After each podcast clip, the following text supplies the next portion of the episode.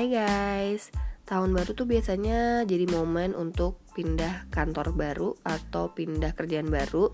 Pokoknya eh, banyak banget deh ya orang yang ganti kerjaan di bulan Januari gitu. Nah kalau kalian lagi bimbang um, untuk tetap di pekerjaan yang sekarang atau cari kerjaan lainnya, coba dengerin podcast ini dulu ya. So, bahasan kita malam ini adalah mengenai to resign or not to resign. Welcome back to my podcast Curhat 20an with Mega Agnesti.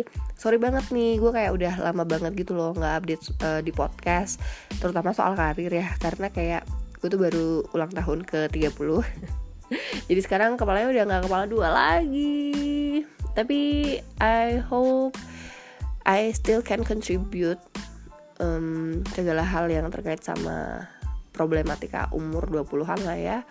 Karena sebenarnya podcast ini gue bikin untuk sharing mengenai permasalahan apa aja sih yang gue hadapi di usia 20-an kemarin gitu kan. Gila ya tua banget gue umur 30 men. Nah salah satunya adalah mengenai untuk resign atau enggak. Karena tuh gue udah pindah kantor tujuh kali kan. So ini kantor gue yang ke delapan gitu. Karena gue sering pindah-pindah kantor ini gue tuh sering ditanya sama temen gue kalau mereka mau resign.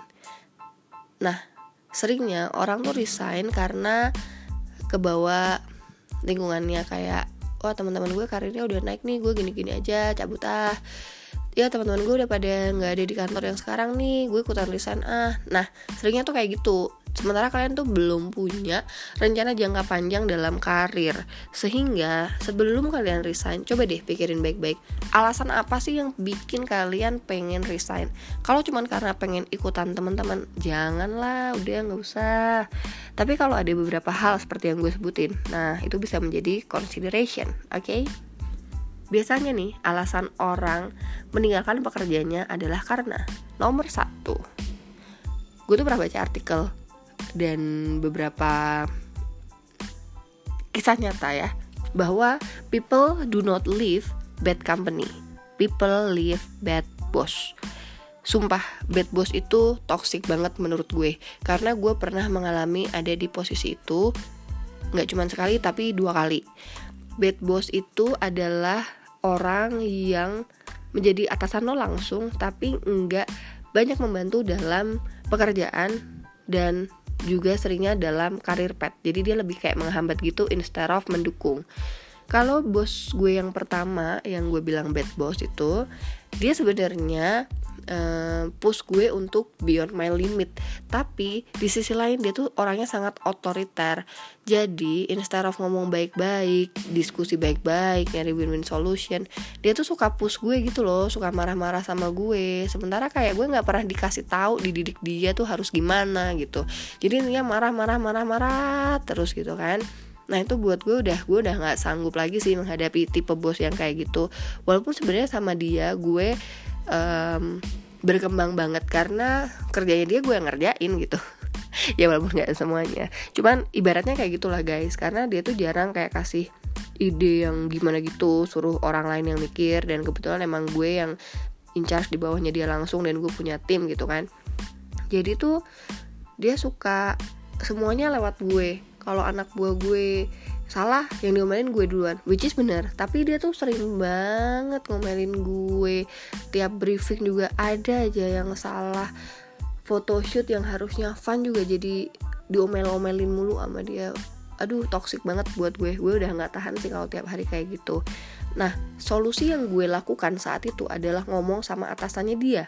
Which is dua tingkat di atas gue gitu kan masalahnya ketika gue diskusi tuh sama atasannya dia gue cuma dibilang ya maklum lah karakternya kan gitu sabar aja ya. Dan lo juga uh, harus meningkatkan pekerjaan lo atau koordinasi lo sama dia gitu.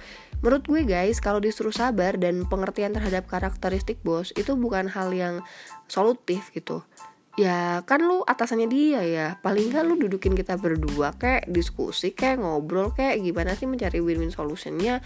Bukannya gue yang disuruh sabar aja gitu. Kan bisa jadi walaupun misalnya dia nyuruh gue sabar di sisi lain mungkin dia juga ngomong sama si bos gue kan.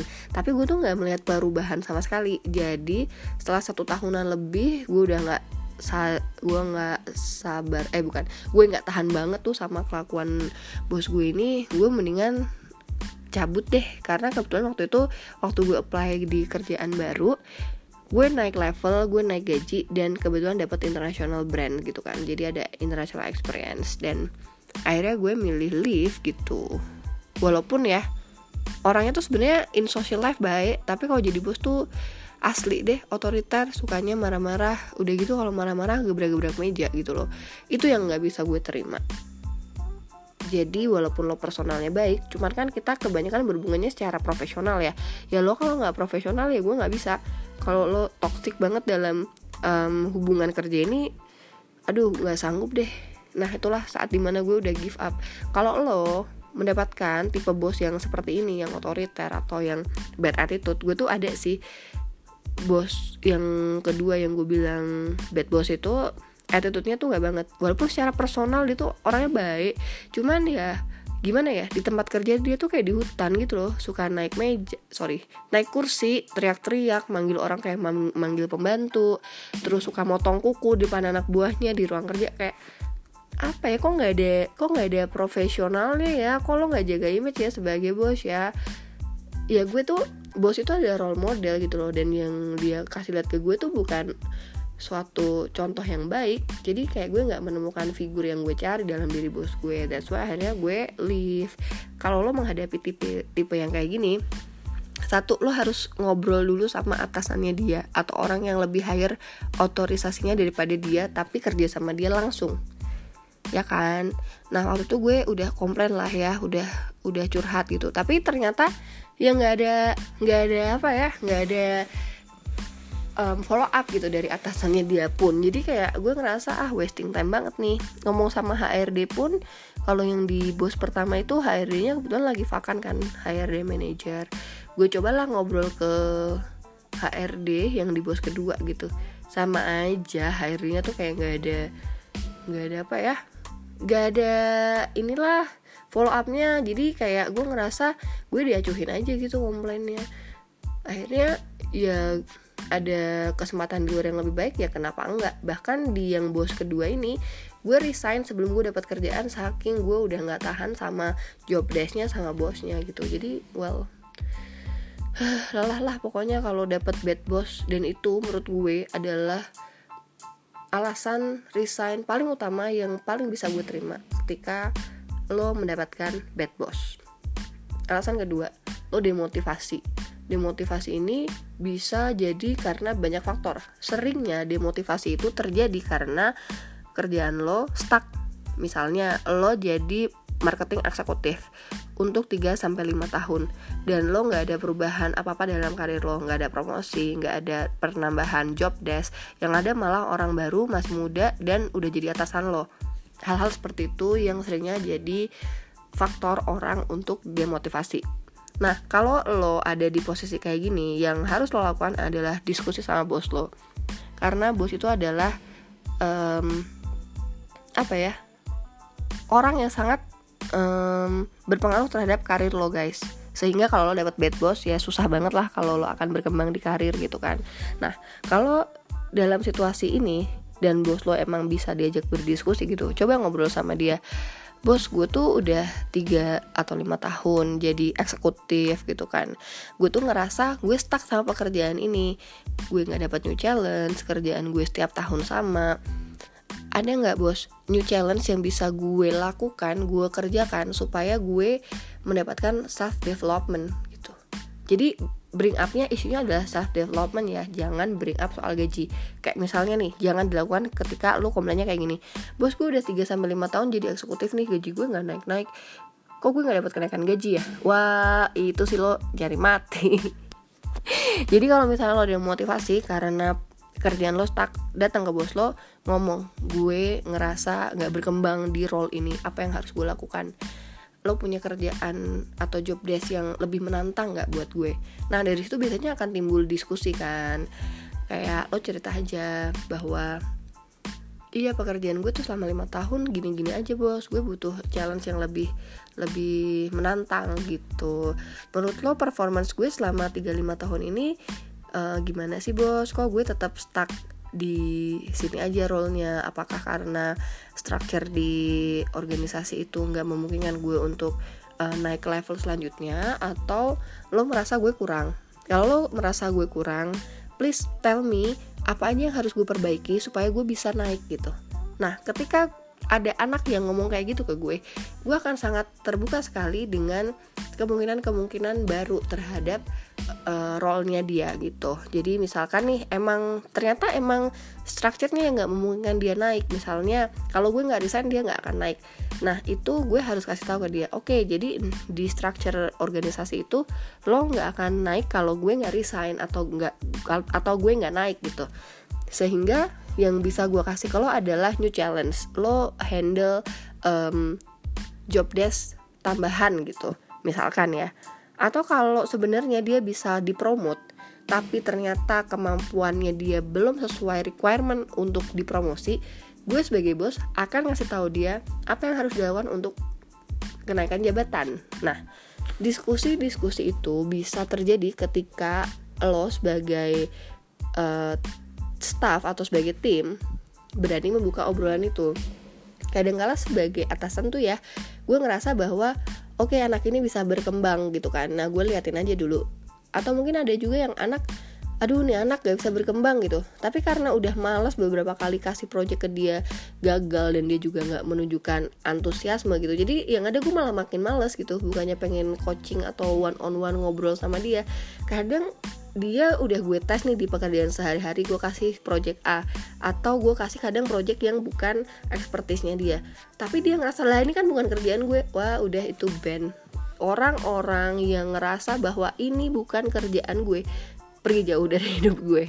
Karena gue sebagai atasan gak akan suka dengan pelakuan seperti itu. Kalau lo sama kerjaan aja hitung itu kan jangan harap gue bisa menaikkan um, tanggung jawab lo gitu. Sehingga kalau kalian ngerasa dimotivasi coba look back ke diri kalian. Apa ya yang gue kurang selama ini? Kerjaan apa ya yang gue nggak maksimal? Project gimana ya yang gue nggak pernah nyelesain dengan baik? Nah dari itu kalian akan mencari tahu kan guys harusnya itu untuk naik level apa sih yang harus gue kuasai? Soft skill hard skill attitude itu harus seperti apa? Sehingga kalau kalian dimotivasi karena nggak ada kenaikan uh, karir, coba ngobrol sama bosnya, coba juga uh, untuk review historical pekerjaan kalian seperti apa. Nah, kalau kalian ngerasa bahwa ngobrol sama bos nggak ada hasil, ngobrol sama HR juga nggak ada hasil, fine, kalian bisa cari kerjaan lain gitu loh. Tapi kalau menurut gue, coba dulu deh ngobrol sama bosnya. Mungkin ada hal lain yang kalian bisa dapatkan dari diskusi itu. Oke. Okay? Faktor ketiga yang bikin resign adalah biasanya gini. Gaji tuh sebenarnya nggak segalanya. Tapi kalau nggak ada kenaikan gaji bertahun-tahun sedih nggak sih? Nah itu sering terjadi. Kalau kenaikan gaji hmm, sebagai orang yang nggak pernah mengalami itu gue tuh suka bingung kalau ngasih jawaban ke orang yang gue pengen resign nih nah apa? Gaji gue tuh rendah banget. Nah kalau soal gaji ya gimana ya? Benchmark aja dulu untuk posisi lo di industri yang sama. Benchmark range gajinya tuh berapa sih? Kalau emang lo underpay mungkin bisa didiskusikan sama bos lo. Tapi diskusinya ini memang agak sensitif ya ketika ngomongin gaji gitu. Atau lo coba nanya ke HRD atau kalau gaji sih ya misalnya lo sama-sama account manager di sebuah agency. Agency lo agency lokal. Agency yang bisa lo jadiin pembanding adalah sesama agency lokal kalau misalnya sama-sama di agensi lokal ternyata lo underpaid tapi lo memang ada skema insentif coba lo pikirkan ketika lo dapet full insentif bisa nggak lebih tinggi? Atau misalnya lo uh, key account manager gitu tim sales lah ya pokoknya yang suka ada insentif insentif gitu loh coba deh dibanding bandingin beneran nggak? Plus minus gaji itu um, ada di dalam komponen salary yang kalian terima setiap bulannya gitu. Nah nggak fair kalau ketika kalian ngebandingin nih FMCG-nya lokal punya tapi lo bandinginnya sama FMCG internasional pasti paketnya tuh beda guys. Nah tapi kalau tetap kalian ngerasa underpaid uh, terus udah coba ngobrol sama atasan kalian tapi gue bilang ya ini sensitif banget nih kalau soal gaji. Karena kadang orang kalau diajak ngobrol soal duit tuh udah kayak kesel gitu. Karena orang tuh bisa mikir gila nih orang hitung hitungan gitu kan. Nah kalau gue ya kalau gue kalau gue pribadi nih kalau masalah utama dalam hidup gue adalah gaji gue nyari kerjaan lain sih. Tapi alhamdulillah gue belum pernah mengalami uh, underpaid. Jadi seringnya nih gue walaupun pernah waktu itu gue posisinya asmen gaji gue sama gaji supervisor di perusahaan yang sama nih tinggian gaji supervisor. Tapi gue nggak mau hidup dalam bayangan gajinya supervisor gue ternyata lebih gede daripada gaji gue sebagai asmen. Gue nggak mau um, apa ya dibayang-bayangi itu. Jadi sempat gue nanya ke dev head gue kenapa gaji gue segini? Nggak ada kenaikan gitu ya. Dia kasih jawaban iya jadi performa lo sebagai asmen tuh masih belum sesuai dengan ekspektasi kita. Lalalala lalalala sementara requirement yang mereka minta itu udah requirement manager gitu kan kalau secara job desk. Udahlah gue nggak mau drama gue pindah aja. Ya udah guys gitulah. Akhirnya gue pindah kerjaan tanpa harus drama banding bandingin gaji gue sama supervisor gue lebih sehat untuk diri gue kan. Jadi kalau kalian ada di posisi tersebut adalah mana yang paling enak buat kalian aja. Cari kerjaan baru. Karena nego gaji di perusahaan di, di perusahaan yang sama gitu itu akan lebih susah. Mendingan di perusahaan lain. Itu kalau tentang gaji. Yang keempat tentang apa ya? Yang biasanya bikin resign tuh tentang kalau gue nih ya kalau gue ya work life balance. Jadi kalau working load gue tinggi banget gue udah berusaha semaksimal mungkin untuk memanage tapi tetap tinggi banget. Gue akan ngomong sama bos gue dulu bos ada orang tambahan gak nih untuk role ini? Kalau misalnya emang gak ada dan kerjaan lo juga nggak habis-habis walaupun lo udah berusaha memaksimalkan waktu kerja lo ya itu sih gue nggak bisa terima. Karena work life balance tuh berat banget guys. Yang membuat kita waras adalah memiliki work life balance gue pernah di mana gue nggak punya social life. Nggak nyampe setahun lah gue udah cabut. Karena stres banget asli. Kayak pulang kantor normal tuh jam 10 malam. Sabtu Minggu juga gue masih event gitu kan. Gue minta tambahan anak anaknya um, sangat-sangat tinggi turnovernya. Akhirnya ya gue lagi gue lagi gitu ya ngerjain. Dan itu gue nggak sanggup banget sih. Kalau work life balance udahlah gue mendingan cabut aja. Maksud gue hidup tuh terlalu singkat untuk dihabiskan di kantor. Kayak gue tuh punya hal lain yang harus gue take care. Tapi ini bisa terjadi ketika lo udah mid 20s ya mid managerial level gitu. Kalau misalnya lo masih eksekutif dan lo masih uh, banyak lembur atau ada kerja di weekend. Menurut gue tuh coba dulu nih setahun. Tapi kalau emang setahun gak ada perubahan dan bos lo juga gak nge-backup atau nggak ada tambahan orang untuk ngerjainnya lo bisa ganti company aja gitu. Nah kalau di posisi gue yang sekarang ya di mana gue udah bisa mengatur workload gue sendiri dan workload tim gue akan berusaha semaksimal mungkin gimana caranya tim gue nggak lembur tiap hari. Gimana caranya tim gue nggak kerja di weekend setiap setiap weekend gitu kan. Karena gue memikirkan mereka punya keluarga mereka punya pacar mereka punya um, quality quality time sama diri mereka sendiri. Mereka harus tetap kreatif gitu. Jadi gimana caranya mereka nggak terlalu capek. Tapi mereka juga harus paham di saat-saat tertentu tuh emang e, lembur tuh diperluin kerja di weekend juga diperluin. Dan alhamdulillah ya tim gue tuh e, nggak yang komplain gitu kalau disuruh kerja sampai malam atau kerja Sabtu Minggu. Karena mereka emang udah sadar dengan kewajiban itu gitu Nah kalau di posisi gue yang sekarang karena gue udah bisa menentukan working load gue dan tim gue Jadi gue bisa bilang bahwa work life balance itu sebenarnya bisa di achieve Tapi seringnya suatu company susah nyari orang gitu. Makanya kadang workloadnya tinggi tapi orangnya nggak nambah-nambah.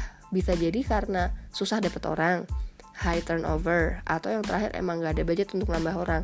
Kalau misalnya lo tanya bos lo gak ada budget untuk nambah orang itu yang harus lo diskusiin gimana nih working load gue tinggi banget lo bisa bantu gue dengan apa nih bos?